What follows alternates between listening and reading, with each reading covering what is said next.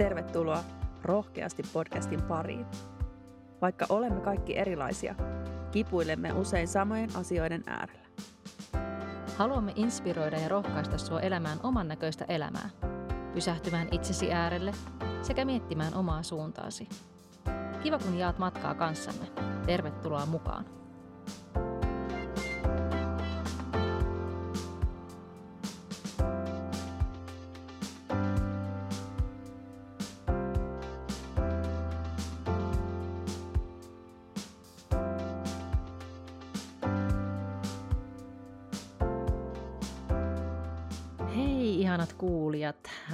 Podcastin jakso 36 ja tunteisiin.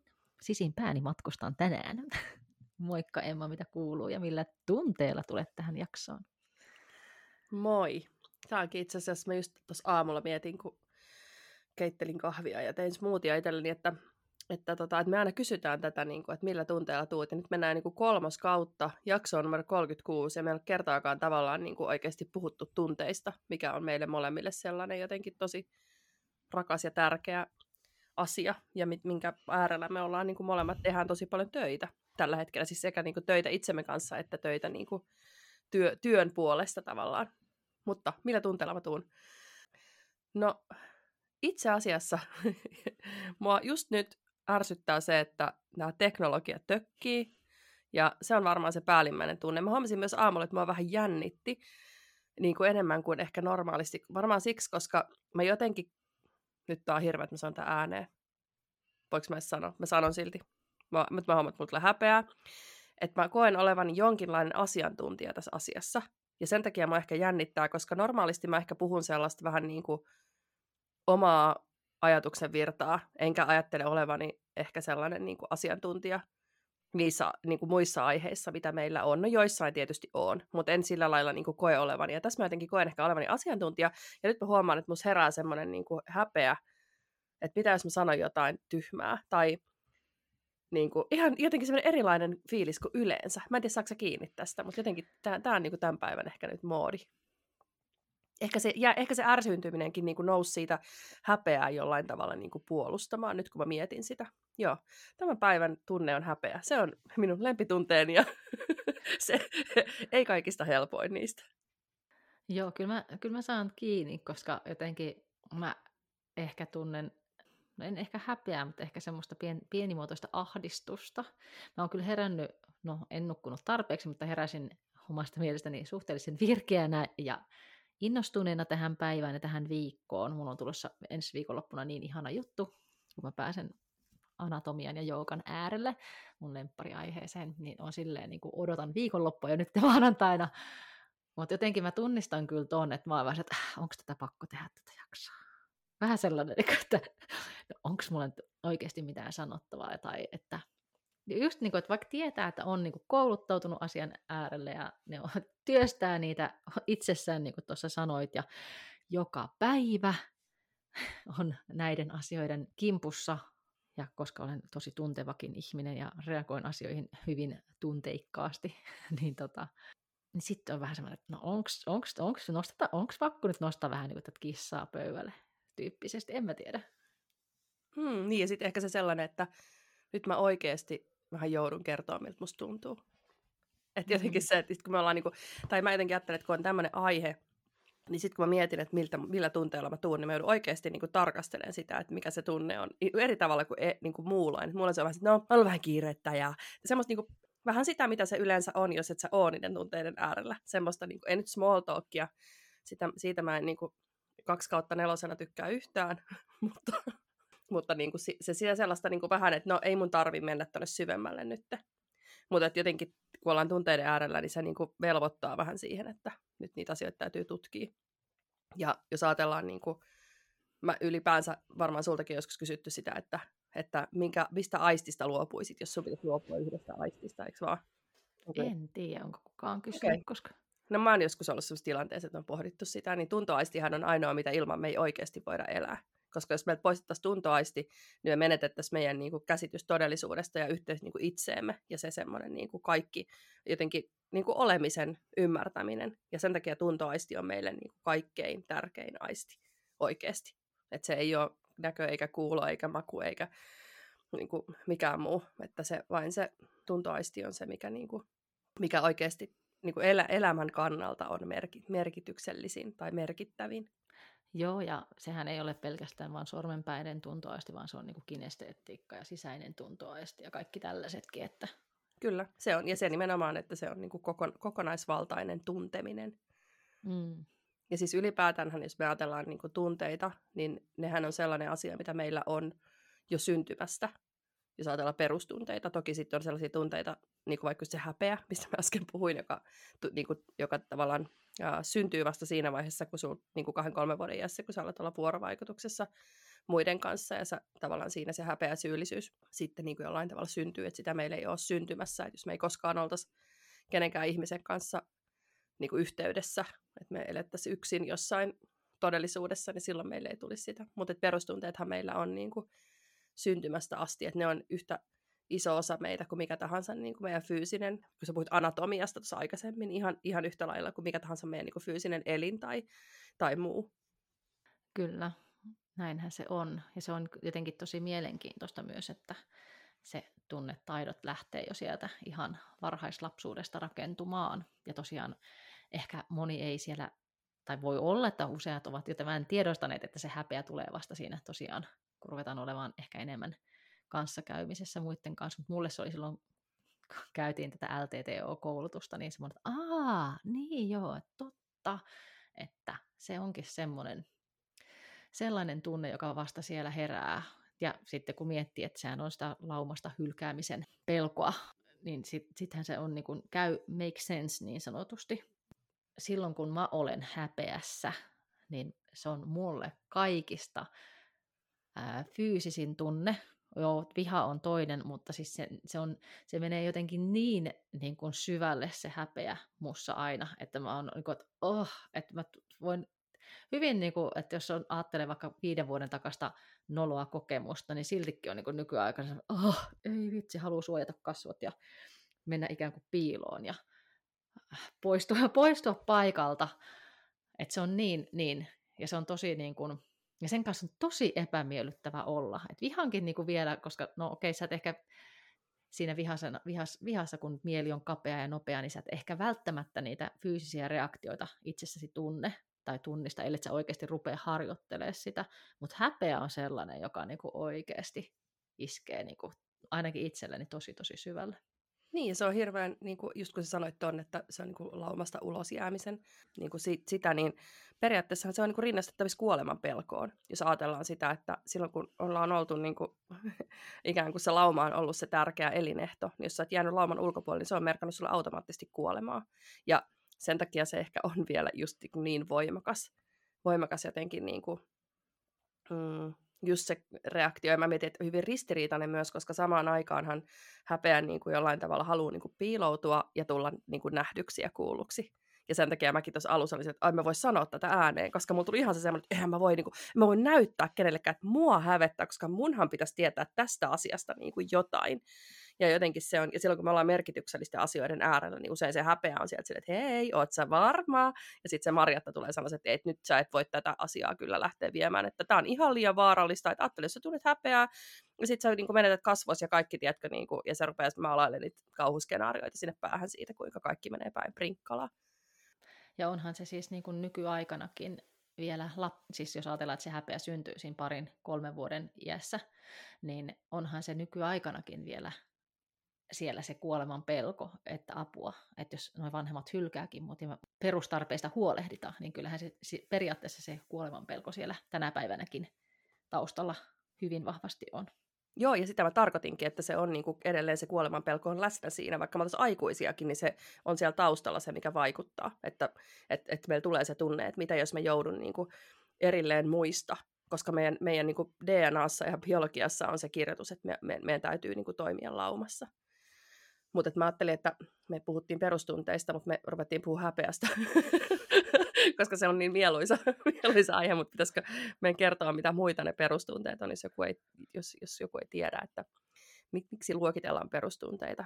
Eli ne on viha, pelko, suru, äh, ilo tai niin kuin mielihyvä ja sitten äh, vähemmän ehkä tunnettu inho myöskin, mikä toki on hyvin tunnettu varsinkin lasten keskuudessa, ehkä, kun jota, ehkä näyttää sitä inhoa enemmän, mutta inho on myös perustunne.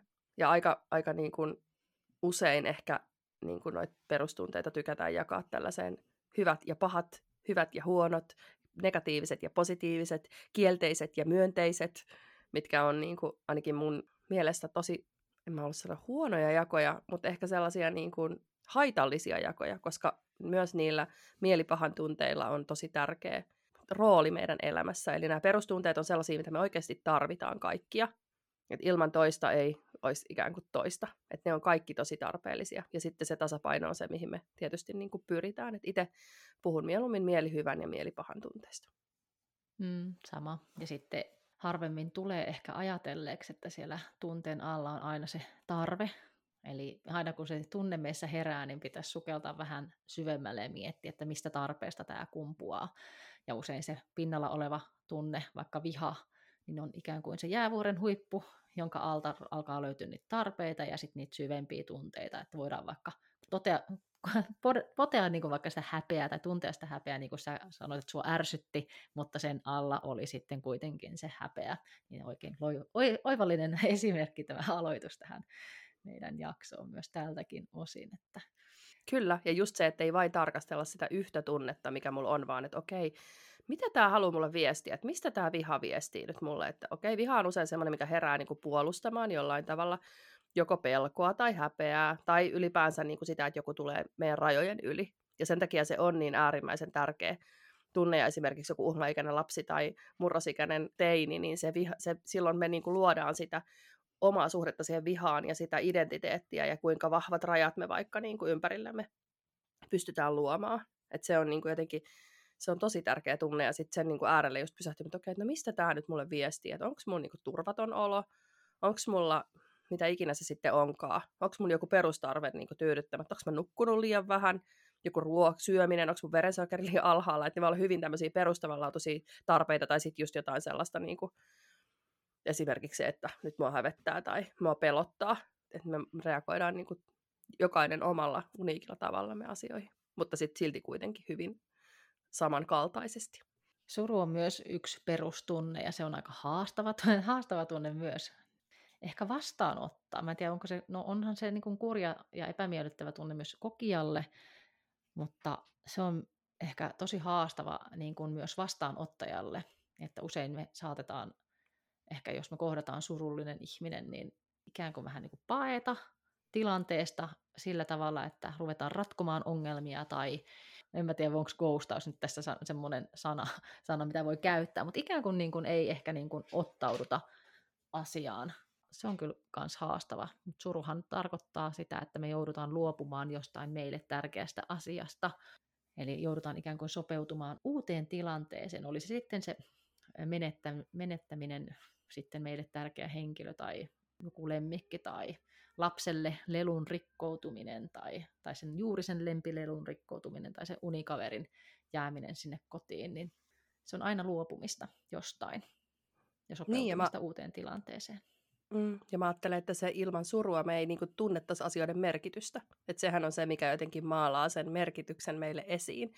Ja se, mikä surussa ehkä on, niin kuin, jos ajatellaan niin kuin, fysiologisesti vaikeana se, että se hidastaa meidän kaikkea niin kuin elintoimintoa ja jotenkin sitä ihan sitä aikaakin, missä me ollaan. Et, et mä ajattelen, että tämmöisessä niin kuin nopeassa nykymaailmassa se on tosi tosi vaikeaa jollain tavalla niin kuin hidas, kokea sitä semmoista niin kuin hi, kaiken hidastumista ja olla siinä niin kuin, ja ylipäänsä siis tunteen kannattelu, jos ajatellaan niin kuin tunnetaitoja, mikä on sitten taas ihan oma taas niin kuin kimppunsa, niin se kannatteluhan, niin se tunteen sietäminen hän on kaikkein vaikein. Toki nyt mä tunnen surua ja mä oon tämän surun kanssa. Että jotenkin siksi puhutaan, että se on surutyötä, koska se on niin työlästä se sen surun äärellä jotenkin istuminen. Ja sitten samaan aikaan se on tosi kaunista se suru ja jotenkin se, niin kuin, se sellainen ehkä melankolia ja myös tosi tarpeellista välillä.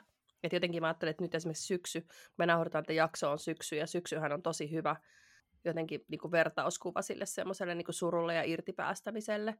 Että mun luonto maalaa meille niin kuin tosi kauniilla väreillä niin kuin vielä kerran sen maiseman, kunnes se luopuu niistä kaikista lehdistä ja me nähdään taas vaan ne pelkkä, pelkät rangat ja se semmoinen niin kuin nukkuva vähän niin kuin jopa kuollut luonto, joka ei missään tapauksessa ole kuollut, koska siellä pinnan allahan tapahtuu ja siellä on nimenomaan se lepo, mikä, mikä on sitten niinku tosi tärkeää. Mutta joo, suru on kyllä, se on, mm, se on vaikea, mutta samaan aikaan ihan hirveän tärkeä. Et ilman surua me ei voitaisiin tuntea iloa, eikä mitään oikeastaan mielihyvän tunteita.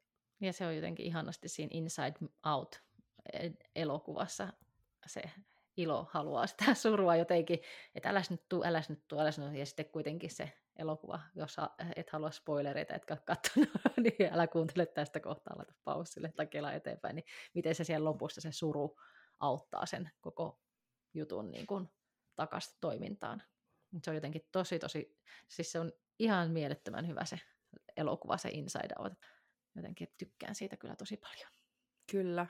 Joo, yksi semmoinen inhokki perustunne on sitten se pelko, mitä me ei kovin mielellämme tunnettaisi. Ja pelko taas sit on meille ihan elintärkeä, koska jos meillä ei olisi pelkoa, niin eihän me niinku, jos sä kävelet kadulla ja sieltä tulee auto kovaa, niin sun keho reagoi siihen autoon sen pelon avulla jo ennen kuin se tulee sun tietoisuuteen, että nyt tuo auto tulee tosi kovaa. Et pelko on niinku, se on meille ihan valtavan tärkeä tunne, vaikka sekin on hyvin epämiellyttävä ja, ja, tunt, ja myös hyvin fyysinen voi olla, että jotenkin se, se voi niinku tuntua semmoisen kuristavana ja puristavana ja keho voi täristä ja ihan siis se saa meissä niinku valtavia fysiologisia tuntemuksia aikaan, mutta sitten myös joku voi reagoida lamaantumalla täysin, että sä et niinku pysty liikkumaan, että sun niinku keho tavallaan niinku jähmettyy paikoilleen ja se voi olla myös, myös pelkoreaktio. Ja usein se viha onkin se, joka voisit jollain tavalla niin kuin nousta sitä pelkoa puolustamat. Eläimethän on tästä hirveän hyvä esimerkki. Että joku pelokas koira, niin sehän räyhää ja niin kuin näyttää tosi ikään kuin vihaselta, vaikka sillä oikeasti voi olla vaan tosi turvaton olo.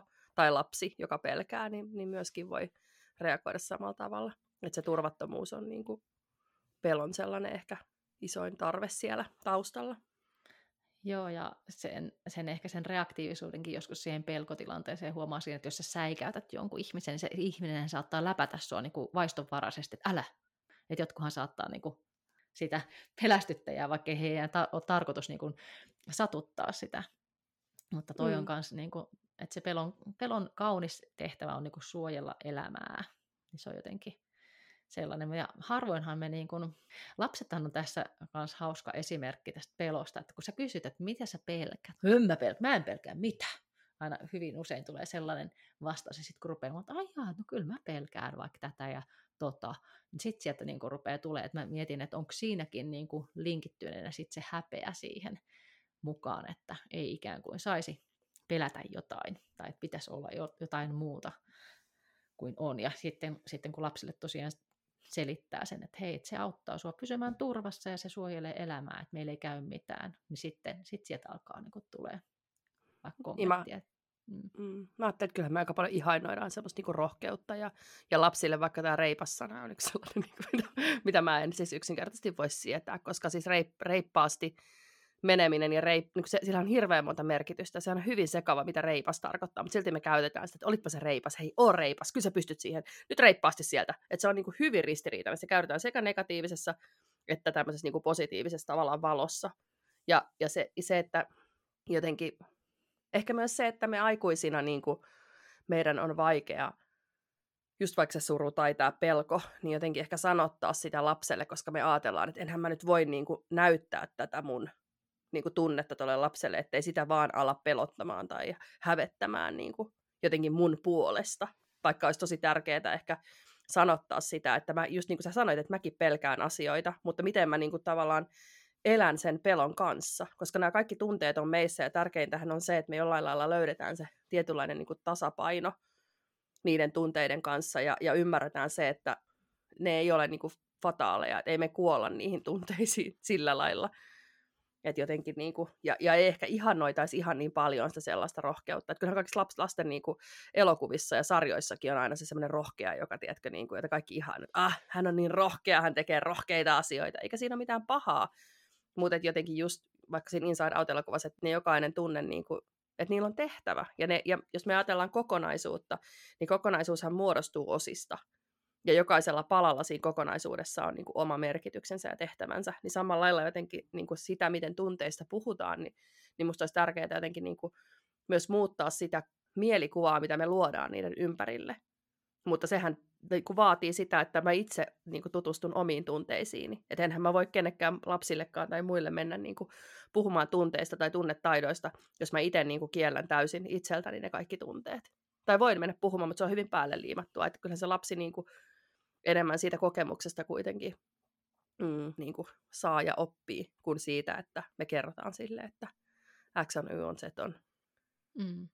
Ja sitten tuli tuosta rohkeudesta myös mieleen se, ja miten sitä ehkä ihannoidaan, niin siitä, siitä, siitä ihannoinnista puuttuu pelko. Eihän se, ole, eihän se ole konsti eikä mikään olla rohkea, jos et sä niin pelkää. Ja se jotenkin se, että mä väitän, että jokainen, joka kokee, niin kuin, että no okei, nyt mä teen rohkean teon itselleni, niin siellä on aina se pelko mukana, aina. Et mä en ymmärrä niitä semmoisia lausahduksia, että, jotenkin, että, se rohkeus olisi jotenkin erillistä pelosta, koska mä ainakin koen itse hyvin vahvasti siihen, että siihen liittyy aina se pieni epävarmuus ehkä tai pieni pelko, joka siellä on, että mitäs, mitä jos.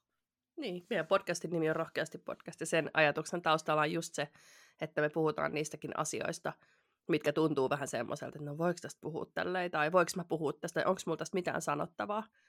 Että jotenkin se, että se on aina, tai mä ajattelen, että hirveän moni ihminen niin kuin jättää elämässä tosi paljon tekemättä sen takia, että ne ei kohtaa sitä pelkoa tai niin kuin jollain tavalla halua niin kuin tutkia sitä osaa itsessään. Ja sitten ne tekee niin kuin semmoista työtä, joka tuntuu niin kuin puuduttavalta ja ne leipääntyy siihen tai no jättää elämässä niin kuin kortteja kääntämättä sen takia, että ne ei niin kuin, niillä ei ole suhdetta siihen pelkoon tai ne ei pysty sitä niin kuin jotenkin käsittelemään tai näkemään tai halua nähdä sitä. No sit inho. Mitäs, mitäs, aj- mitäs ajatuksia herää inhosta? Niin. No kyllä se varmaan suojaa meitä, niin kuin, varsinkin jotenkin ajatellaan niin kuin lapsia. Tosi moni lapsia inhoa jotain parsakaalia tai... suojaa meitä vitamiineilta. ei, no, ehkä suojaa meitä siltä, että me ei vaikka niin kuin, jotenkin, tiedätkö, syödä, niin kuin, jos ajatellaan niin kuin, tämmöistä esi, tiedätkö, historiallista aikaa, niin se, että me ei niin kuin, syödä vääriä asioita, mitkä on myrkyllisiä tai vääränlaisia, tai että me voidaan tukehtua niihin, Tiedätkö siis silleen, että sehän on semmoinen hyvin niin kuin varmaan tämmöinen primääri, niin varmaan kaikista ehkä, pri, no en mä voi sanoa kaikista primääreja, mutta hyvin primääri tunne. Tai se, että joku ötökkä ikään kuin tulee semmoinen niin kuin tosi myrkyllinen ötökkä. Ja toisethan, niin kuin, tämäkin on itse mielenkiintoista tutkia, että jos ajatellaan niin kuin sukujuuria tai niin kuin DNA, että mistä me ollaan niin kuin periydytty, että ke, onko ne, jotka on vaikka tullut tuolta jostain, tiedätkö, paikasta, missä on tosi myrkyllisiä ötököitä, niin pelkääkö ne ylipäänsä, niin kuin, jos ne on niin kuin, tavallaan polveutuneet sieltä, niin pelkääkö ne enemmän tai helpommin ötököitä kuin sellaiset, jotka on vaikka pohjoisesta, missä ei ole niin paljon myrkyllisiä ötököitä. Niin tätäkin olisi mielenkiintoista tutkia, että miten se, miten se vaikuttaa niin vaikka inhoon tai inhon syntymiseen. Tämä, että se ötö, niin ötökät voi aiheuttaa myös niin aiheuttaa pelkoa tai sitten semmoista niin inhoreaktiota, että, että mä en niin kuin pysty tiedätkö, olemaan tässä kuin toi hämähäkki tai joku muu asiaan tuossa, käärme tai sammakko tai... No sitten on ilo, joka on kaikista helpoin tunne usein ihmisille. Ilo kertoo meille siitä, mistä me tykätään tai mikä on meille tosi tärkeää. Ja tietysti ilossa on se haastava, niin sanottu haastava puoli, ainakin itse koen, että se on haastava, että sillä, sillä on yksi perusilme, joka on hymy. Siihen lukeutuu aika paljon niin kuin erilaisia niitä tunteita. Että jos, jos sä oot niin kuin vihainen, niin sulla on semmoinen niin kuin monen näköisiä ehkä ilmeitä tai surullinen. Mutta sitten jos olet iloinen ja se, tai koet mielihyvän tunteita, niin se on hymy, nauru, ja se voi olla onnellisuutta, se voi olla ra- rakastumista, se voi olla puhdasta iloa, se voi olla mitä tahansa. Mutta jotenkin se ilo on usein niin kuin kaikista helpoin, helpoin tunne ehkä ihmisille. Hmm, joskin sitäkin voi tukahduttaa tai niin kuin jotenkin oppia olemaan niin kuin näyttämättä että sekin on, on, on niin kuin, sitäkin pystyy ikään kuin tavallaan säätelemään niin kuin väärään suuntaan niin sanotusti. Että jotenkin, just mehän, mehän ajatellaan, että usein jos me vaikka ollaan surullisia, niin silleen, että nyt mä, mä en niin kuin saa tuntea iloa, koska mun täytyy olla tässä surussa niin kuin koko ajan vaan. Että se on myös semmoinen, mikä saattaa niin kuin herättää ristiriitaisia tunteita meissä. Ja, su, ja siis jos ajatellaan niin kuin ylipäänsä mielihyvän tunteita tai iloa, niin sehän suurin ero sillä näihin mielipahan tunteisiin on se, että silloin kun me tunnetaan iloa, niin meidän tarpeet on niin kuin tyydyttyneitä. Eli silloin ne, ne tarpeet, jotka mahdollistaa sen ilon, on tyydyttyneet, tai minkä tahansa muun mielihyvän tunteen. Mutta joo, se on kyllä sillä lailla ehkä helpoin, mutta siinäkin on myös, voi olla myös, niin voi kokea haasteita, että elämä voi olla hyvin ilotonta tai on voinut kasvaa hyvin sellaisessa niin kuin ilottomassa ympäristössä, missä iloa ei ole jotenkin niin kuin näytetty tai purettu tai jaettu tai kasvatettu. Ja sekin, on, mm. sekin voi herättää sen, että se ilo voi tuntua niin kuin väärältä tai vaikealta. Ja nyt kun sanoit tuon hymyn, niin sehän on siis tutkittu, että meidän aivot ei tunnista sitä, että hymyilläänkö me oikeasti vai ei, vaan mielihyvä hormoneja erittyy, kun me hymyillään, eli sit voi vaan myös hymyillä. Mutta usein mun, tuolla missä mä käyn jookassa, niin tota, joka opettajani sanoi, että silloin kun me tehdään jotain tuollaista niin kuin oikein mehukasta asanaa, joka tuntuu niin kuin kehossa todella vahva, niin kuin tehdään jotain tosi tämmöistä niin kuin voima, voima äh, jotain seisomaa sanaa vaikka, niin sitten aina, että joo, että hymyile, niin kuin, että, että se, se tavallaan, että sillä voi niin kuin ikään kuin huijata sitä kehoa. Ja, ja eihän se tavallaan ole myöskään huijaamista, koska sehän on sitä, mitä me halutaan viestiä, että ollaanko me niin kuin naama väärällä ja viestitään mun keholle, että tämä on vaikeaa ja hankalaa, vai, vai niin kuin, viestiksi mun keholle, että tämä on mahdollista ja niin kuin, tämä onnistuu. Että sekin on hauska ajatus. Joo, ja yksi tapa, miten jos haluat nyt siellä, rakas kuuntelija, lisätä iloa, jos koet, että haluaisit iloa lisää elämääsi, niin kiitollisuus on yksi hyvä tapa lisätä iloa elämään. Eli vaikka miettiä joka ilta kolme asiaa tästä päivästä, mistä olet kiitollinen ja ne voi olla ihan pieniä. Se voi olla ihan vaan, että ihana ruskan väriloisto lähimetsässä tai auringon pilkahdus pitkän harmaan sadejakson jälkeen. Ne voi olla tosi tosi pieniä, mm, pieniä tai juttuja. Sitten, tai sitten se, että ollaan olemassa hengissä. Niin. Jos ei me mennä mitään muuta keksiä, niin mä kuitenkin hengitän ja oon mm. tässä ja mulla on ehkä katto pään päällä, jos se on, jos sulla on katto pään päällä. Niin, kyllä. Ja se on jotenkin hyvin oleellista myös niin kuin kaikkien tunteiden hyväksymisen kannalta se kiitollisuus niin kuin harjoituksena, että sehän on ihan äärimmäisen hyvä, hyvä harjoitus ylipäänsä niin kuin tunteiden näkökulmasta. Ja myöskin sen avulla on jollain tavalla, se on myös musta sitä sellaista niin kuin surun hyväksymistä, se kiitollisuus. Että me nähdään se merkitys ja, ja se suruhan on se, mikä sen merkityksen jotenkin meille tuo näkyväksi. Toi oli hyvä, hyvä vinkki kyllä.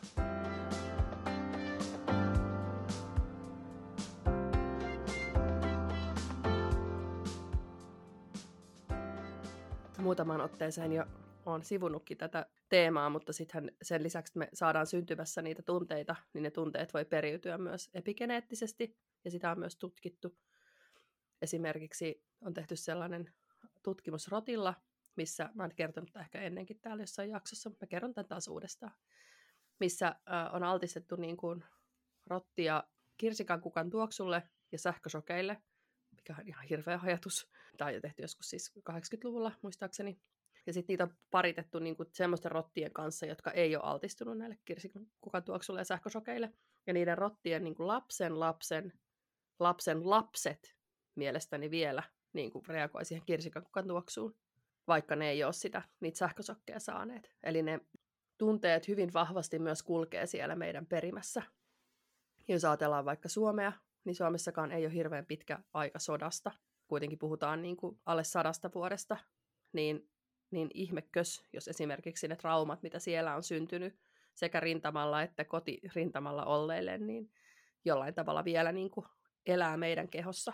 Ja sitten jos ajatellaan niin kuin meitä, esimerkiksi naisen kaikki munasoluthan niin kuin syntyy jo siellä kohdussa sikio-aikana. Kaikki munasolut, mitä siellä tulee ikinä olemaan, niin, niin kuin syntyy tavallaan siellä. Eli jos ajatellaan vaikka minua, niin mä olen ollut olemassa tavallaan munasoluna jo mun isoäidin kohdussa. Ja mun isoäiti on esimerkiksi niin kuin lähtenyt kaksi kertaa Karjalasta jättänyt kotinsa sinne ja hoitanut pikkusisaruksiaan. Ja äiti on kuollut, kaksi, kun hän on ollut kaksivuotias. Ja, ja isä on ollut sitten tietysti sodassa ja muuta. Ja hänen siskonsa on, on tota, niin, niin kuollut pienenä pienenä myös ja niin kuin kaikkea tällaista. Että, että jotenkin kaikki ne traumat, mitä hän on kokenut, niin tietyllä tapaa kuitenkin on minun kohdattavina. Mutta tästähän sä Sanna tiedät vielä enemmän tai osaat ehkä kertoa vielä enemmän sun opintojen myötä. Joo, tunnevyyhketerapiaa siis opiskelen tässä puolessa välissä matkaa menossa, mutta mä haluan vielä lisätä tuohon, kun sä sanoit, että noin munasolut periytyy, niin eikös mitokondriotkin tuu aina mä oon siinä muistikuvassa, että ne tulisi aina myös äidin, äidiltä mitokondriat. Voin olla väärässäkin, mutta sellainen mielikuva mulla on. En ole ihan varma. Joo, mutta tuohon epigenetiikkaan palatakseni, niin, niin sehän on tosiaan, sitä on tutkittu paljon nykyään onneksi. Alkaa tulla näkyväksi se, että se on, on hyvin siihen sidoksissa, että jos ajattelet nyt, että nämä asiat, mitä sinä käyt nyt tällä hetkellä tunteidesi kanssa läpi, niin on vain sinun elämästäsi, niin itse uskon, että näin ei ole, vaan siellä on sinun vanhempiesi traumat, siellä on sinun isovanhempiesi traumat ja siellä on sitä edeltävien sukupolvien keholliset traumat tai tunne, tunnetraumat kyllä vahvasti mukana. Ja usein kun me tunnetaan jotain, no vaikka vihaa, niin se voi olla, että se ei välttämättä edes ole sinun vihasi. Eli jos sä koet, että voisi olla vaikka tilanne, missä sä saat ää, käsittämättömiä raivon puuskia, vaikka yhtäkkiä alat saamaan, ja sitten sä rupeatkin miettimään, että mistä tämä kumpuaa, kun tämä ei ole yhtään mua, niin se voi olla oikeasti vaikka sieltä epigenetiikasta tulevaa. Ja tunnevyöhyketerapiassa ajatellaan, että niin kuin eki-ikänä eli elämänkaari-ikänä asioita, eli 0-18 vuodessa tapahtuu niitä tunnetraumoja ja tunnelukkoja, joita me ruvetaan sitten 18 vuoden välein toistamaan. Eli jos otetaan nyt niin, että sulle tapahtuu vaikka poikaystävän ensimmäisen pitkäaikaisen suhteen vaikka tai tyttöystävän bankset, tai menee, niin kun, että teille tulee ero vaikka sinne kohtaan, kun sä oot 18, ja se vaikuttaa totta kai meihin usein jollain tavalla, niin sitten kun sä oot 36-vuotias, voi olla, että sulla menee silloin suhde poikki sen, sen, sen hetkisen kumppanin kanssa, tai sitten sä voit tai sitten voi olla, että teillä tulee vaikka sen hetkisen kumppanin kanssa suuri kriisi siinä kohtaa, tai sitten sä saatat ajatella, tai jos et ole vaikka suhteessa, niin saatat ajatella tätä 18 ikävuoden kumppania hyvin, hyvin vahvasti sillä hetkellä, niin ne tällä tavalla niin kuin kertautuu aina 18 vuoden välein nämä asiat, ja sulla on aina mahdollisuus, mahdollisuus vaikka siinä 36 vuoden iässä, kun sä huomaat vaikka tällaisen tällaisen tapahtuman menneestä, niin ottaa se siihen käsittelyyn, käsittelyn alle, jolloin se ikään kuin tulee sun tietoisuuteen. Ja sillä me, sitä, sitä me pyritään niin hyvin vahvasti tuossa, tai se on meidän päämäärämme tuossa tunnevyöhyketerapiassa, että saattaa ne tunteet tietoisuuteen. Tietoisuuteen, että me ymmärretään, että, aa, että vaikka tämä suru, mitä mä tässä 36-vuotiaana tunnen, niin kumpuakin tästä siitä, että mulla 18-vuotiaana tapahtui tämmöinen tämmöinen vaikka kumppanin menetys. Ja joskus ne saattaa myös kertautua niin, että, että se mitä sun vaikka omalle isälle on tapahtunut 18-vuotiaana, niin se to- tapahtuu sulle 18-vuotiaana. Niin myös tämmöisiä, tämmöisiä juttuja sieltä löydetään. Ja siksi on tosi tosi ja äärimmäisen mielenkiintoista tämä tunnevyöhyketerapia. Joo, mä oon, mulla on ihan pian tässä vaihtumassa eki-ikä kaksi. Mä täytän kun ensi viikolla, ei kun seuraavalla, 38, niin minulla alkaa kaksivuotiaan eki-ikä. Mulla on ollut siis mun äidin mukaan kolme, kolme vai kaksi uhmaikää, että katsotaan millainen, millainen uhmaikä mulle tulee. Ehkä mä oon tätä vihan tunnetta nyt niin paljon työstänyt, että mä jotenkin voin, voin niin kuin jo saada jotain oivalluksia siitä. Ja katsotaan. Siellä on myös se sun iso, sanot sä, että sun mummin äiti oli kuollut kaksivuotiaana. Joo, Joo. Näin mä muistelisin, että mun mummi on ollut kaksi. Et sulla on, ollut, sulla on sieltä, sieltä aika isoja, isoja teemoja myös. Kyllä. Ja sehän on, että sähän oot jo, tässä ajatellaan tässä tunnevyöhyketerapiassa, että se ikä aina vaihtuu puoli vuotta plus miinus ennen sitä itse, itse syntymäpäivää, niin se vaihtuu, niin olet varmaankin ollut jo tässä hy- hyvän tovin siinä kakkosessa me katsottiin mun puolison kanssa eilen tota Good Doctoria ja siinä oli semmoinen äh, jakso, missä, missä puhuttiin niin kuin isoäideistä. Ja sitten samoin katsottiin Tanssitähtien kanssa, missä, missä myös puhuttiin isoäideistä, niin hän oli aivan siis niin kuin itkeskelin siellä ja Mar- Maaret Kallion tota, sille kertomukselle ihan, niin kuin, että kyllä huomaan, että se, se on sellainen, mikä mua nyt jotenkin koskettaa ja mietityttää paljon ja jotenkin tämmöinen ylipäänsä tämmöinen äitilinjan tutkiminen on, on nyt niin kuin ollut kyllä käynnissä. Joo, toi on mielenkiintoista. Haluatko vähän hei kertoa siitä, että mitä se tunnevyöhyketerapia on? Mitä siinä niin kuin, tehdään? Sä nyt jo vähän kerroit, mutta silleen, niin kuin, tiedätkö, että jos joku ei ikinä kuullut vyöhyketerapiasta tai tunnevyöhyketerapiasta, niin, niin jotenkin sitä, että mitä, mitä se on, avata sitä pikkasen. Joo, siinä avataan näitä tämmöisiä vyöhykeratoja, eli energiatukoksia ikään kuin sieltä kehosta. Ja ta- päätarkoituksena me terapeutit ei siis paranneta ihmistä, vaan meidän tehtävänä on tuoda niitä tunteita sieltä kehosta tietoisuuteen. Ja normaalisti, jos tuut tunnevyöhyketerapiaan, niin ensimmäinen kerta on suurin piirtein kahden tunnin setti, jossa tota, tehdään tämmöinen aika kattava haastattelu. Että voi jo ajatella, että se itse haastattelu on tota, jo yksi hoito. Siinä tehdään siis ihan, että jos oot vaikka, minä olen nyt 41-vuotias, niin siinä käydään niin kuin vaikka koko se mun elämä siihen 41 vuoteen asti läpi, että mitä tapahtumia siellä on ollut. Ja sitten sit mä itse aloitan aina rentoutushoidolla, koska se haastattelu on tosi, tosi mittava ja tunteitakin herättävä. Ja voi ajatella, että se on jo yksi hoito, hoito niin sitten mä yleensä aloitan mun, mun asiakassuhteet aina sillä rentouttavalla hoidolla, jossa hierotaan kevyesti niskaa ja kasvot ja kaulan alue, jos ei ole kaulan alueella traumaa, että jos on semmoista traumaa, että olisi vaikka joku käynyt kurkkuun käsiksi, niin ei tietenkään missään nimessä silloin, silloin mennä sinne, mutta sitten siihen hierotaan päänahka, korvat, kämmenet ranteisiin asti ja jalkaterät nilkkoihin asti. Ja seuraavat hoitokerrat on suurin piirtein puolentoista tunnin mittaisia, jossa sitten jälleen tehdään tämmöinen lyhyempi haastattelu ja ehkä jutellaan, mitä asioita on noussut siinä hoitojen välissä esiin. Ja sitten, sitten ruvetaan pikkuhiljaa menemään kyynärvarsiin ja sääriin ja sieltä sitten reisiin ja olkavarsiin. Et hiljalleen niin kun sieltä ulkoa sisäänpäin lähdetään niin kun hoitoa etenemään. Joo, asioiden saattamista tietoisuuteen.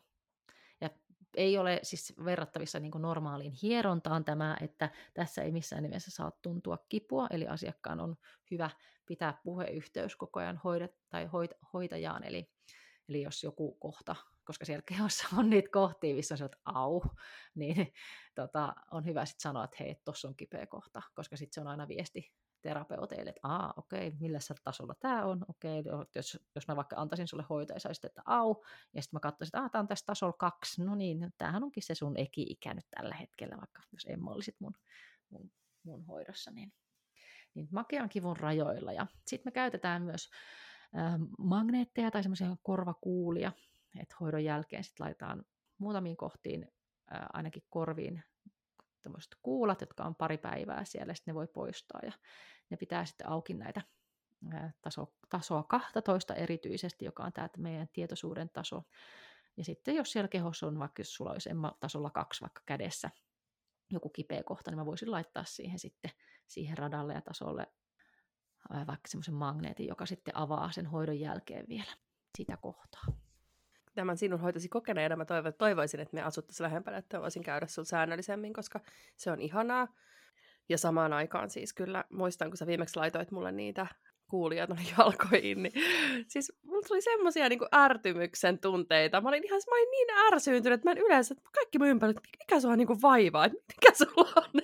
Mut, mut nousi niin, niin paljon vihaa ja ärtymystä, mikä on mun se sellainen kyllä niin kuin, haastavin tunne ehdottomasti niin sieltä, että se oli kyllä mielenkiintoista, että miten, miten ne magneetit niin kuin, toimiikin niin, niin, tai ylipäänsä koko hoito. Ainahan nämä on sellaisia, että sitä ei niin kuin, vaikka kuinka sitä pystytään selittämään, niin silti sitä ei pysty niin kuin, välttämättä käsittämään.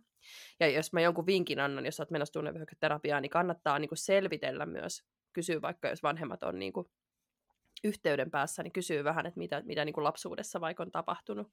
että mullahan esimerkiksi, mä oon siis kaksivuotiaana myös meinannut hukkua mun veli on pelastanut mut siis Ahvenanmaalla. Me ollaan, mä oon tippu, niin kuin liukastunut rantakallioilta veteen ja sitten mun seitsemänvuotias veli on pidellyt mua niin kuin pinnalla. Niin se on esimerkiksi sellainen, että mä en tiennyt tästä ennen kuin mun äiti kertoi sen. Ja sehän on nyt semmoinen, mikä varmasti taas tässä niin kuin jollain lailla tulee, tulee niin kuin äh, käsiteltäväksi nyt juuri tässä kahden vuoden ehkä iässä. Katsotaan millaisia mm. asioita se nostaa pintaan. Joo, toi on tosi, tosi tärkeä. Ja jos sulla on yhtään isovanhempia siellä elossa, niin ota paperi ja kynä, jos he millään niin kuin, suostuu kertomaan, koska osahan ei kerro. Tiedän paljon sukuja, jossa vaietaan asioista, ja sä et saa minkäännäköistä tietoa, niin kysy, jos kysy, kysy, kysy, ota selvää sun, sun isovanhemmista, heidän, heidän vanhemmistaan, ja niin kuin omista vanhemmista ja sun omasta lapsuudesta, siitä, miten sut on ää, vaikka hedelmöity, ihan sieltä hedelmöity, hedelmöityksestä asti asioita ja minkälainen synnytys oli ja näin, niin mm. sillä on tosi, tosi, tosi iso merkitys kyllä. Joo, mä oon NLPssä itse käsitellyt niin kuin omaa syntymää ja sitten myös mun äidin niin kuin sitä odotusaikaa, että mä yhdessä harjoituksessa kerran pääsin niin kuin epävarmuuden tunteen kanssa sinne. Me käsiteltiin niin kuin tunteita ja sitten me tehtiin sellaista yhtä harjoitusta, missä mä menin sitten sinne mun niin kuin äidin kohtuaikaan. Ja se oli ihan siis crazyä, koska mä olin siis sille, että ei mitään niin kuin, ole missään, että on ihan mustaa ja ei niin kuin, mitään ei niin kuin, tavallaan, että ei tämä toimi tämä harjoitus. Sitten mä yhtäkkiä olin että ei, mä en ole vielä niin kuin, syntynyt. Ja se oli ihan siis mieletön niin kuin, kokemus. Ja, tota, ja samoin se niin kuin, oman, oman syntymän niin kuin, muokkaaminen NLPn avulla voidaan myös niin kuin, ikään kuin muokata niitä menneitä tapahtumia tai niitä, niin kuin, si, niitä kokemuksia, mitä se meissä herättää. Vähän niin kuin niitä tunteita, mitä meillä on siinä herännyt. Niin se on ollut kyllä mielenkiintoista, että niin kuin oman historian tun, tunteminen ja, ja just myös sen sukuhistorian tunteminen, niin se on niin kuin ihan tosi oleellista. Mutta yksi asia, mistä me ei ole ollenkaan puhuttu, tai siis ollaan puhuttu, mutta minkä niin kuin merkitystä me ei ole alleviivattu, on se kehollisuus ja se tunnekehoyhteys. Me alussa puhuttiin siitä tuntoaistista ja siitä, kuinka niin kuin kokonaisvaltaista se on, mutta, mutta että mehän ollaan hirveästi tunteiden kanssa niin kuin, tavallaan siellä päässä, päissämme, että me ajatellaan ja tulkitaan ja pyritään niin kuin, jotenkin ratkaisemaan niitä, kun meidän pitäisi laskeutua sinne kehoon niin kuin nimenomaan kokemaan niitä tunteita. Joo, ja sehän on yksi, yksi haaste tänä päivänä, koska ihmiset oikeasti on päissään. Että harva, harva niin kuin, vaikka edes huomaa niitä kehollisia reaktioita, mitä tunteet aiheuttaa. Mutta tähän kehollisuuteen haluan sanoa sen, että jos sua kiinnostaa, kun sä puhuit siinä surun kohdassa siitä, että miten se lamaannuttaa ja hidastaa me elintoiminnot, niin ihan tosi tosi hyvä ää, kuvasarja on Lauri Nummenmaalta, mikä on tämmöinen, onko se nyt suomalainen aivotutkija, en muista hänen titteliään nyt tämän paremmin. Hän on siis tutkinut näitä tunteita, ihan kansa, siis tehnyt tämmöisen kansainvälisen tutkimuksen siitä, ja jos sä laitat Googleen hakusanaksi Lauri Nummenmaa ja vaikka kuvahaun, niin se antaa sulle sieltä sellaisia ihmishahmoja, jotka on lämpökameralla tutkittu, niin siellä näkyy esimerkiksi suru, niin se, on, se keho on aivan sininen, tai vihassa pää on punainen ja kädet, nyrkit on punaiset ja ehkä rintakehäkin jopa. Ja tämä on siis hyvä ja laaja tutkimus sinänsä, että koska tämähän, tämä on osoittanut sen, että tässä tutkimuksessa on ollut eri mantereilta ja eri kansallisuuksia niin kuin tässä tutkimuksessa mukana. Se on osoittanut sen, että ne, nämä tunteet on universaaleja ja ne, miten me tunnetaan ne, niin esimerkiksi joku afrikkalainen tuntee sen vihan siellä kehossa samalla tavalla kuin vaikka minä täällä Suomessa tai mikä, mitä tahansa, niin se on, se on tosi, tosi mielenkiintoinen se kuvasarja kyllä, että su- lämmin suositus sille. Kyllä, ja sen me voidaan vaikka laittaa linkki tuossa tuonne tota jakson tekstiin sinne, koska se on tosi todella hyvä kuva. Ja tunteethan kulkee niin kuin osana meidän lymfakiertoa, eli nehän on, niin kuin, ne, ne on meissä tavallaan tosi kokonaisvaltaisesti. Just tuossa tutkimuksessa, niin, niin tota, siinä on, se on kyllä hyvin havainnottava. Hyvä, kun otit sen puheeksi. Joo, ja tunnevyöhyketerapiassa ajatellaan niin, että vasen puoli on äidin puoli, tai feminiin, no se varmaan usein ajatellaan myös, että se on feminiin, mutta se vasen puoli on niin äidin, ja si, niin kuin feminiini ja nais, naispuoliset sukulaiset sinussa, eli äidin puoli, ja sitten ää, oikea puoli on isän puoli. Eli jos sulla vaikka prakaa olkapää oikealta, niin se on meille tunnevyöhyketerapeutille merkki siitä, että ahaa, että okei, että isän puolelta tässä kohtaa sitten voidaan lähteä työstämään vaikka sitä. Onko se siis isän puolen kaikki sukulaiset vai isän puolen mie- ja miespuoleiset? Se on isän puolen niin kuin kaikki.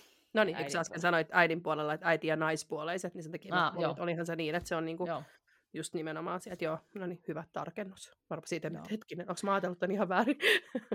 ja sitten on tämmöinen nippeli hauska tieto haluan jakaa tästä, joka tuli nyt myös mieleen tästä äidin ja isän puolella. Tiesitkö, että valitset kumppaniksesi, ää, minä olen valinnut kumppanikseni sellaisen henkilön, joka on, muistuttaa minun isäni isää, Eli naispuoliset valitsee kumppanikseen sellaisen, joka valitsee, muistuttaa isän isää, ja miehet taas niin kuin äidin äitiä. Okei. Okay. Et siitä, siitä voisit kysellä myös niin monilta vanhemmilta, että minkälainen henkilö on ollut kyseessä. Ja sitten voi pohtia omalla kohdalla, että minkälainen henkilö itse on. Joo, toi on mieleen. Mä yritän miettiä, että mun isän isää ja verrata mun miestä, niin Niin ehkä joo, totta kai mulla, mitä mun vaari on ollut, vaikka niin kuin mulle on eri asia kuin mitä se on ollut sitten niin kuin elämässään. No joo, varmaan voi löytyä piirteitä kyllä. Ja sitten taas toisaalta ei. Mutta sieltä niinku ikään kuin ajatellaan, että se trauma tulee niinku sun eteen Mm. sillä tavalla käsiteltäväksi. Joo, niin just. Okei, okay, mielenkiintoista. Ja mä kyllä oon tunnistan niin kuin itsessäni sen, että mä oon aikaisempien niin kuin poikaystävien kanssa tai, pu- tai puolisoiden kanssa, niin kuin, mulla on ollut sellainen tietty tyyppi, jota, joka, jonka kaltaisia ihmisiä mä oon valinnut, ja sitten taas mun niin kuin nykyinen puoliso on kyllä vähän erilainen, mutta mä luulen, että siinä on ollut myös se, että mä oon itse oivaltanut semmoisen tärkeän asian niin kuin rajoihin liittyen, ja jotenkin siihen sellaiseen, niin kuin, en mä halua sanoa läheisriippuvuuteen, koska se on ihan oikea niin kuin, tämmöinen diagnoosi, mitä mulle, mulle ei ole. Mä oon diagnosoinut tällä niin monta asiaa, mitä, mitä lääkärit eivät ole diagnosoineet ainakaan vielä. niin, tota, niin, niin joo, niin sitten kun mä oivalsin sen asian, niin sitten sen jälkeen, et en mä tiedä, voihan se olla sitten, että mä oon jollain tavalla niin kuin käsitellyt sen trauman niiden aikaisempien ihmissuhteiden kautta, ja sitten se ei tavallaan nykyään tässä mun nykyisessä puolisossa niin, niin hyvin tuhkaan enää esille. Kyllä. Joo. Mutta toi on toi kehollisuus tosi mielenkiintoista si- sinänsäkin, että ei se, että se tunne kun syntyy, niin se aiheuttaa myös niitä kehollisia reaktioita, vaikka vihassa kädet menee nyrkkiin, hengitys tihentyy, verenpaine kohoaa, mm. ja tota, tai että se häpeää, että se on niin, että halutaan piiloutua, kädet tulee eteen, kasvojen eteen, mutta se, että jos sun keho prakaa, sulle tulee vaikka päänsärky tai sulle tulee migreeni tai sun alaselkä jumittaa tai olkapäähän tulee joku kipu, niin se, että sä kysyt itseltäsi, että mitä tapahtui ennen, kun tämä kipu tuli, niin sieltä voi löytyä sille, että aa, okei, okay, että mun lantio muuten menee, mä itse huomaan, että mun lantio menee jumiin tietyissä tilanteissa, ja mä usein huomaan, että se, koska lantioalue on myös tosi vahva hyvien monien fyysisten, mentaalisten ja tämmöisten tunneperäisten asioiden kireyttäjä tai varastoija, eli se menee tosi helposti kireeksi sitä kautta, niin, niin, niin se on hyvin mielenkiintoista, kun lähtee tutkimaan näitä tämmöisiä, että mitä tapahtui ennen kuin tämä vaikka lantio meni jumiin. Ja sitten sieltä, että aa, ai niin, mulla oli vaikka riita tonkaa tai tämä aiheutti mussa niinku ahdistusta tai riittämättömyyden tunnetta.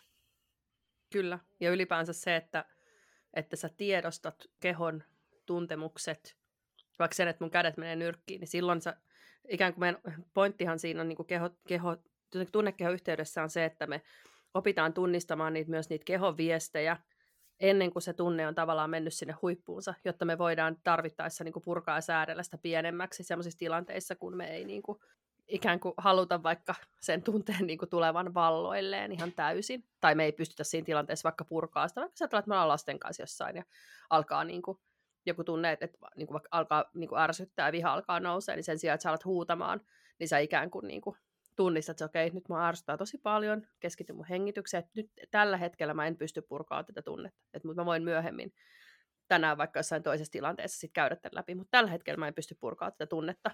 Tai mä voin purkaa sen, mutta niin kuin en sillä lailla, kun mä tarvisin nyt sitä purkaa. Niin voimakas purkukeino ei vaikka nyt ole. Niin jotenkin se, että me niin kuin tunnistetaan ne kehon viestit myös, niin kuin opitaan tuntemaan sitä, että mitä meidän kehossa tapahtuu. Ja sama, samalla tavalla myös sit niin päin, että jos ajatellaan, että pelko esimerkiksi, vaikka jos me ajatellaan yöllä sitä, että, että me alkaa ne huoliajatukset nousemaan niin kuin tosi voimakkaasti sieltä mielestä ja me aletaan niin kuin kasvattaa ja kasvattaa ja kasvattaa sitä tunnetta, niin se, että me laskeudutaan niin kuin tavalla tai toisella sinne kehoon, mä itse välillä teen sitä, että mä vaan painelen noita niin kuin EFT-pisteitä, jos mä en meinaa yöllä saada unta, mä painelen ne, mä en edes naputtele, vaan mä vaan painan ne läpi niin kuin joku 3-5 kertaa, niin usein mä nukahdan siihen, tai sitten mä otan jonkun kehomeditaation, mulla on sellainen kehomeditaation äänite, niin mä kuuntelen sitä, jotta mä niin kuin laskeudun tavallaan takaisin siihen mun omaan kehoon. Että mä en mene sen, sen pään kanssa, ja ajatusten kanssa, koska ajatukset on hirveän niin kuin, helppo keino niin kuin, kasvattaa tunteita, ja varsinkin niitä niin kuin, pelon ja häpeän ja surun tunteita. Niin se, että mä en lähde kasvattamaan niitä, vaan mä laskeudun takaisin kehoon. Ja se on sitä, että jotenkin, että jos me ajatellaan niin kuin, tätä hetkeä, missä me nyt ollaan, niin oikeasti tässä hetkessä – mulla ei ole niin kuin mitään hätää, niin kauan kuin joku ei ole, niin kuin pidä asettaa mun ohimolla. Niin mulla, mun tää, tässä hetkessä nyt just mulla ei ole niin kuin mitään hätää. Niin tavallaan se, että me kavennetaan samalla sitä aikaikkunaa, että me ei, pide, me ei niin kuin huolehdita niin pitkälle sinne tulevaisuuteen tai murehdita niin pitkälle sinne menneisyyteen, vaan me tu- laskeudutaan takaisin siihen omaan kehoon. Että mä oon tässä, sä voit niin kuin painaa jalkoja lattiaan tai, tai niin kuin istuinluuta alustaan, että sä oikein tunnet sen, että mä oon tässä ja tämä lattia on tässä, että nyt mä en lähde niin kuin, ikään kuin tästä mihinkään. Että on se sitten mahdottomista tai miksi kukin haluaa sitä sanoa, mutta sitä, että me jotenkin laskeudutaan sinne omaan kehoon. Ja me ollaan se meidän kehomme niin kuin, ikään kuin kuljettaja tai se niin kuin ohjailija. Että totta kai se keho niin kuin toimii itsenäisesti, mutta se myös, että, että me pystytään niin kuin hyödyntämään sitä, että nyt mä oon tämän kehon sisällä ja mulla on tässä niin kuin kaikki hyvin. Joo, ja hengityshän on tosi vahva rauhoittamisen apuväline myös, että koska sillä syvä, syvillä hengityksillä me aktivoidaan sitä meidän vaagushermoa, joka on parasympaattisen hermoston pääkytkin, eli meidän lepohermoston pääkytkin, niin se, että me ruvetaan hengittämään ja rauhoittumaan just sitä tietoisuutta sinne omaan kehoon sen hengityksenkin avulla, niin tota, sillä on valtavan, valtava iso merkitys kyllä. Siihen. Joo, ja, ja sehän on siis se, millä me pystytään vaikuttamaan vaikka meidän sydämen sykkeeseen, hengitys mm. on valtavan hyvä tunnesäätelyn keino, ihan siis valtavan hyvä. Kyllä, stressihormonit laskee ja Kyllä, ihan vaan sillä, että jo niin kuin pidentää uloshengitystä, laskee vaikka sisäänhengityksellä neljä ja uloshengityksellä kuuteen, niin se on jo sellainen, millä, millä saa niin kuin rauhoitettua sitä kehoa. Hyvin tämmöinen niin kuin yksinkertainen keino, jossa oot, just sulla on tulossa joku voimakas tunne, niin se, sen takia me sanotaan, että nyt hengitä, mutta että se, että sä oikeasti teet sen tietoisesti ja hengität just vaikka niin kuin vähän pidempiä uloshengityksiä, niin se on, se on kyllä tosi hyvä keino. Ja se on meillä aina mukana. Kyllä. Ikinä me mennään, niin se on meillä mukana. Ihmiset, käyttäkää teidän hengitystä. Kyllä, todellakin. Joo. Mä sanon vielä tämän tähän, kun mä huomaan siis esimerkiksi, mulle hirveän hyvä tämmöinen niin kuin, harjoitus on ollut nyt tähän vi- vuoden aikaan tämän vinkin. Me ollaan tehty tästä aiheesta myös jakso. Puhutaan siis avannosta. Meidän talviuintikausi täällä etelässä alkaa siis ensimmäinen yhdeksättä jo, kun ää, meidän ta- tuo uimakoppi aukeaa. Ja kaikista kivuttomin keinohan on siis jatkaa uimista niin kuin läpi syksyn sinne talveen. Ja tästä me ollaan varmasti siinä jaksossakin puhuttu. Mulla oli nyt kuukauden tauko uimisessa, koska mä olin kipeänä, ja sillä välin uimavedet oli laskenut noin 10 astetta siis matalammaksi. Niin mä huomasin, että taas kun mä menin sinne, että se tuntuu ihan siis niin kuin piip, kylmältä se vesi, ja mun on tosi vaikea niin kuin mennä sinne ja olla siellä. Mulla on se, että mä teen niitä rauhallisia hengityksiä niin kauan siinä vedessä, että mä koen, että, mä, että mun keho rauhoittuu, ja sitten mä vasta nousen sieltä. Ja mehän viime vuonna olin jo niin kuin useita minuutteja, siis ja niinhän mä tänäkin vuonna tuun varmasti olemaan, tai talvella tuun olemaan siellä, että se sitten niin kuin, ikään kuin, ja se on mulle semmoinen niin kaikista konkreettisin jotenkin niin kuin hu- huomio siitä, että vitsi mä pystyn vaikuttamaan mun kehoon tällä hengityksellä niin kuin aivan valtavan paljon. Että mä huomaan, miten se mun keho rentoutuu siellä jääkylmässä vedessä vain sen hengityksen avulla. Että jos mä oon niin sehän on aivan niin kuin, sehän vaan mun kaikki lihakset jännittyy ja mulla tulee sellainen niin stressireaktio kehoon, mutta se, että mä vaan hengitän siellä niin kuin nenän kautta sisään, suun kautta rauhallisesti ulos. Nenän kautta sisään, suun kautta rauhallisesti ulos. Niin monta kertaa, että mun keho alkaa sille, että okei, okay, mulla ei mitään hätää, mä oon tässä. Ja se on mulle semmoinen niin kuin, jotenkin mentaaliharjoitus, fyysinen harjoitus, eh, niin kuin hyvin henkireikä, mitä mä niin kuin itse tykkään tosi paljon tehdä, ja mikä tuo mut tosi paljon niin kuin läsnä olevammaksi vielä mun kehoon kuin mikään muu harjoitus. Mitä, no toki on sitten näitä ohjattuja, vaikka joku Lee Hyvinin ja Jani Toivolan niin kuin tämmöinen breathwork niin, ja sound medicine workshop, mikä on siis niin kuin kaikista niin kuin tajunnan räjäyttävin, missä mä oon ikinä ollut, Täm, niin kuin hengitysharjoituksista, jos puhutaan. Mutta mitä tarkko niin arjessa voi tehdä itselleen, niin kylmäaltistuksessa niin hengityksen tai hengittäminen, niin se on sellainen, joka mm. voi, voidaan jopa ajatella, että se vahvistaa tunnetaitoja, mm. eikö vaan? kyllä. Mä huomaan kyllä, tota, no, niin, että ilman joogaa mun keho-mieliyhteys olisi kyllä tosi heikkoa. Että niin kuin jooga on tuonut sitä mulle, mutta kyllä mä huomaan, voin yhtyä noihin kylmävesialtistuksiin kanssasi. Mm. Kyllä. Ja erityisesti siis Ajengar mikä itselle on, mitä mä oon monta vuotta jo tehnyt, niin se on kyllä sellainen, että jotenkin sitä niin kuin oppii tuntemaan kehonsa myös sieltä sisäpuolelta. että se on kyllä niin kuin todella, todella, todella, todella hyvä joogan muoto niin kuin nimenomaan tietos, jo, niin kuin tietoisuustaitojen harjoittelemiseen. Jooga palauttaa sut sieltä mielestä kehoon, mutta joo, mä yhdyn tuohon kanssa, että Ajengar, joka on niin vahvasti kehollista, että se yksi Ajengar, Ajengarinhan tavoitteesta on, päämääristä on, tai miten se nyt voi sanoa, niin on se havainno, havainnointikyky tai havainnointi, ja se on, niinku, se on niin semmoista niin omassa kehossa olemista se tunti, että se, sulla ei ole tilaa ajatella mitään muuta kuin sun kehoa ja niitä pieniä lihaksia ja luutasoa vaikka. Ja sitten kun sä pääset tunnin jälkeen sanaan, niin sä oot sillä, että ah, ihanaa, ja sitten sun mieli on tyhjä ja sun on helppo olla siinä loppurentoutuksessakin. Kyllä, ja toi purre joka mitä mä itse harrastan, niin siinä vielä aloitetaan aina meditaatiolla. Niin kuin joka harjoitus aloitetaan aina meditaatiolla. Pienellä, se on joskus lyhyempi, joskus pidempi. Niin se jotenkin kyllä laskeuttaa niin kuin todella sinne kehoon. Ihan niin kuin, näitä, näitä on, mutta keho, mm. keho ja tunteet on niin kuin, ne on, että jotenkin tunteista ei voida puhua ilman kehoa. Että ne, että se, niin kuin, se on hyvin kokonaisvaltaista. Ja sen takia esimerkiksi, mä tiedän, että me ollaan puhuttu ihan hirveän kauan jo, mutta sen takia mä esimerkiksi aina niin kuin, vaikka noissa, kun mä pidän niin kuin, tunteista koulutusta ammattilaisille, kasvatusala ammattilaisille, niin mä aina mainitsen myös sen, että, että kun käytetään tunnekortteja, niin käytetään sellaisia kortteja, missä on koko keho, että kaikki ne emojit ja niin kuin, tavallaan ne semmoiset, niin missä on pelkät kasvot, niin se kertoo hirveän vähän siitä, mitä ne tunteet oikeasti on. Että se, että, että me havainnoidaan ja opetetaan lapsetkin havainnoimaan sitä, mitä meidän kehossa tapahtuu, niin se on niin kuin, tunnetaitojen oppimisen kannalta niin kuin kaiken A ja O. Kyllä, just näin. Ug. niin, mutta hei, nyt otetaan kortti. Laitetaan Joo. pakettipurkki, tai mikä, jaksopurkki. Kyllä. Mä ostin siis tota tarotpuodista tällaiset Spirit uh, Chunky-kortit, koska mä rakastan siis kuvituksia, ja näissä korteissa on siis aivan mun tyylinen ihana kuvitus. Niin tota, me otetaan täältä yksi. Mulla on nykyään tämmöinen tapa, kun mä teen niitä tarot-tulkintoja, että mä sekoitan niin kauan, että täältä tulee meille kortti. No niin, täältähän... Täältähän tuli itse asiassa tämä kortti, mitä mä katsoin ennen tämän nauhoituksen alkua ja mietin, että tämä on varmaan se kortti, mikä täältä tulee oikeasti. Kun mä rupesin, mä vielä sanoin sulle, mä selasin tätä pakkaa ja sanoin, että no onkohan tämä nyt tunteiden kannalta niin kuin semmoinen pakka, mikä, mistä tuli. No ehkä täällä on kortteja, kun mä näin tämän yhden kortin, niin mä, ehkä täällä on kortteja, nyt tämä kortti tuli. Tässä sanotaan siis, että uh, instead of taking on the fear of others, I, re- I reflect love. Eli ehkä sopii aika hyvin myös tähän epigenetiikkaan, mistä me ollaan puhuttu, ja, ja just siihen jotenkin, että miten niin tunteet tarttuu. Jos ajatellaan, siitä me ei puhuttu tänään, mutta jos ajatellaan sitä, että, että millaista energiaa me käytetään vaikka siihen, että, että joku ihminen vaikka herättää sussa jonkun ihmisen toiminta, koska ihmiset eivät ole tyhmiä, ihmiset voivat tehdä tyhmiä asioita, jonkun ihmisen toiminta herättää sus jotain tunteita, ja, ja sä niin kuin käytät energiaa siihen, että sä jotenkin niin kuin oot ärsyyntynyt siitä, niin se, että sä pysähdyt, okei, okay, mua ärsyttää, että toi ihminen nyt vähän niin kuin kävelit, että sä yli mun rajojen, ja niin kuin, tämä ei ole ok, niin se, että sä, sen sijaan, että sä jäät siihen tunteeseen niin ikään kuin kiinni ja ruokit sitä itsessä sitä sellaista niin kuin huonoa energiaa ikään kuin, mitä se sussa herättää edelleen se toisen ihmisen toiminta. Tämä voi olla myös niin kuin, vaikka omaan vanhempaan liittyvää katkeruutta. En haluaisi sanoa, että nimimerkillä kokemusta on, mutta, mutta saattaa olla. Kaverin puolesta kyselen. Kaverin puolesta kyselen. niin se, että jotenkin, että, että, että miten sä voisit osoittaa sitä rakkautta ja myötätuntoa niin kuin itseäsi kohtaan.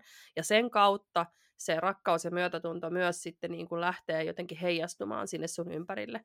Tähän esimerkiksi hirveän hyvä äh, metodi on se havailainen Ho'oponopono-menetelmä. Mä itse tehnyt siitä Reelsin, me voidaan jakaa se tuonne podin Instagramiin. Niin tota, että siinä nimenomaan niin kuin kohdataan se tunne, mikä sussa herää, ja, ja niin kuin kohdataan se rakkaudella ja myötätunnolla.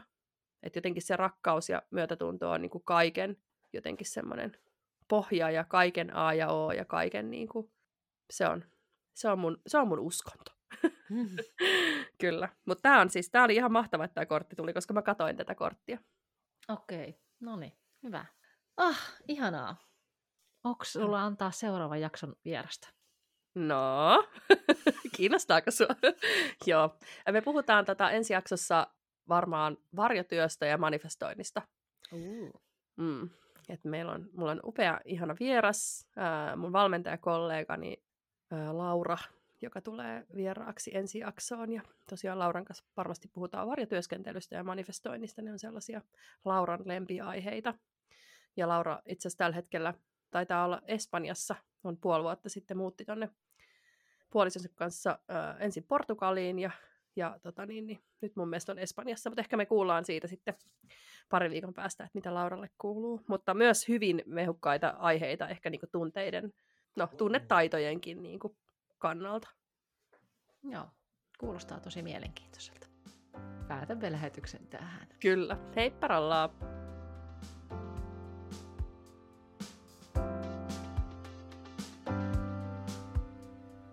Kiitos kun kuuntelit rohkeasti podcastia.